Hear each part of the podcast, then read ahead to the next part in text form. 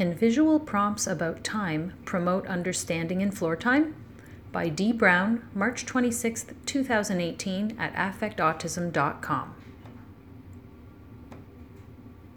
It can be a real challenge for some of our children to understand concepts of time.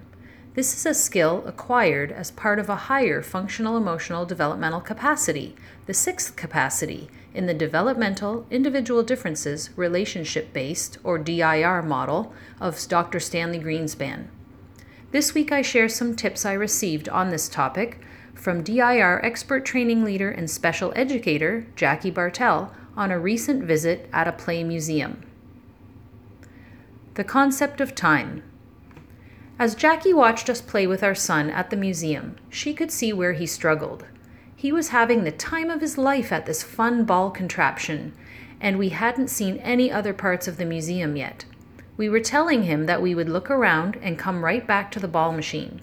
He only wanted to stay right where he was because it was so much fun. He doesn't yet truly grasp the concept of time or what will come right back actually means.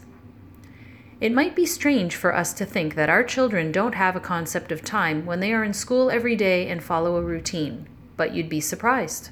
I know I was. You may have heard me tell this story before. We sometimes drive Dada to the train on the way to school.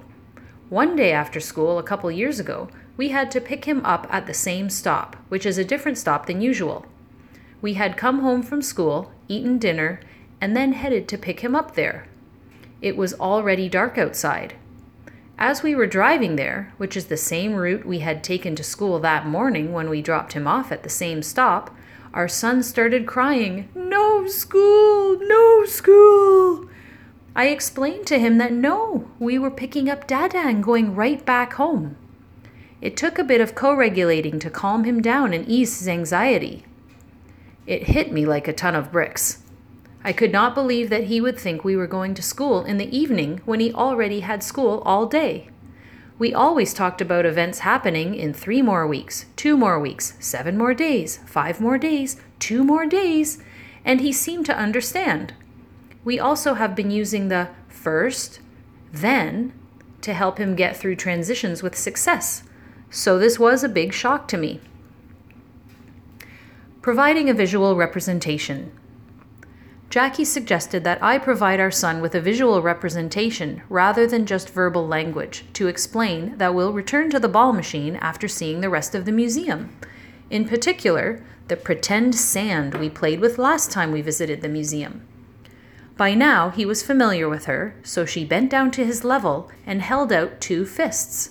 She said, Ball machine, emphasizing one fist, and then pretend sand, emphasizing the other fist. She said, We'll go find the pretend sand, holding up the respective fist, and we'll come back to the ball machine, holding up the first fist. When our son was first diagnosed, we heard a lot about visual schedules and boards with mini Velcro picture cards that we could move easily to help him choose an activity or understand what was happening next. Personally, I never found them to be so helpful for our son. I know they used them at preschool and even later at school, but it always seemed to me that looking at a picture wasn't the same as understanding what would happen. It was just something he would go along with or memorize. Now that our son is developmentally further along, showing him a fist is something he can see and understand to re- represent something else. His symbolic thinking is emerging. Pairing the idea of a visual in front of him with the verbal language was an extra prompt to help his comprehension. And here at the museum, I could see that our son really looked at Jackie's fists and seemed to comprehend what she was saying better than when I only said it verbally, when it provoked his anxiety. With the visual prompt, he didn't have to wonder as much, which provoked the anxiety, when he would see the ball machine again. It was in it was there in front of him. Jackie said she thinks of it like a calendar that we all have and rely on to support us through the day. She says our kids also should be allowed to have some tools like this, especially when their worlds often can feel so out of control and when we want kids to make transitions that are a part of daily life when it may not be the ideal time to work on the concepts. She also suggested the use of a timer, like that shown in the blog post at affectautism.com, to visually show him that in five minutes, for example, we will move to the next part of the museum. The timer with the red is easiest to understand because it's so visually obvious as it moves around. Again, this is meant to be used as a simple tool to aid with transitions under pressure, not as a replacement for working on higher concepts in floor time. Inset. Visual prompts and cues are helpful in the moment, especially when kids are in distress and having a hard time, but it should not be your first immediate go to. The goal is not just to get a kid through an activity or situation, but for the child to understand it. Whenever possible, we want to work through the situation slowly with the child, even in hard moments. Not a replacement for floor time. The work on the concept and the abstract parts of understanding time will come when we work on those higher level capacities of abstract thinking and building bridges. Making daily transitions are stressful for our children, and with that comes decreased engagement and capacity to think symbolically. So the visual representations can be quite helpful. However, we need to beware not to rely on them alone. A major aspect of floor time is supporting the amount of time it can take our kids to process and make sense of these difficult abstract concepts. We don't want to become reliant on a visual aid and assume they understand the difficult concept because they are used to it.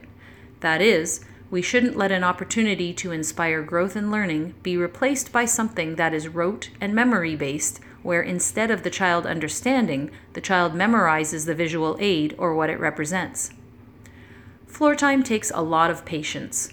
For our children to understand a concept like the passage of time, they have to be thinking symbolically, and it won't happen overnight. It can take months and months before a concept is mastered. So, when we do have the time and patience, we do floor time as often as we can, where we share joy together and playfully introduce the concepts our children are ready for. We foster their capacity to think and figure these things out with our guidance. In the meantime, when life gets in the way and we need to make transitions that are hard for our children, visual prompts can help those who are developmentally ready for them. We still attune to our child, use patience, and co regulate as needed, but the visual prompts can make the transitions a little easier for our son. I am grateful to Jackie Bartell for these tips she gave us. I hope you found this post helpful and will share it on Twitter or Facebook. Please feel free to share your experiences with transitions and what helped you in the comments sections below. Until next week, here's to affecting autism.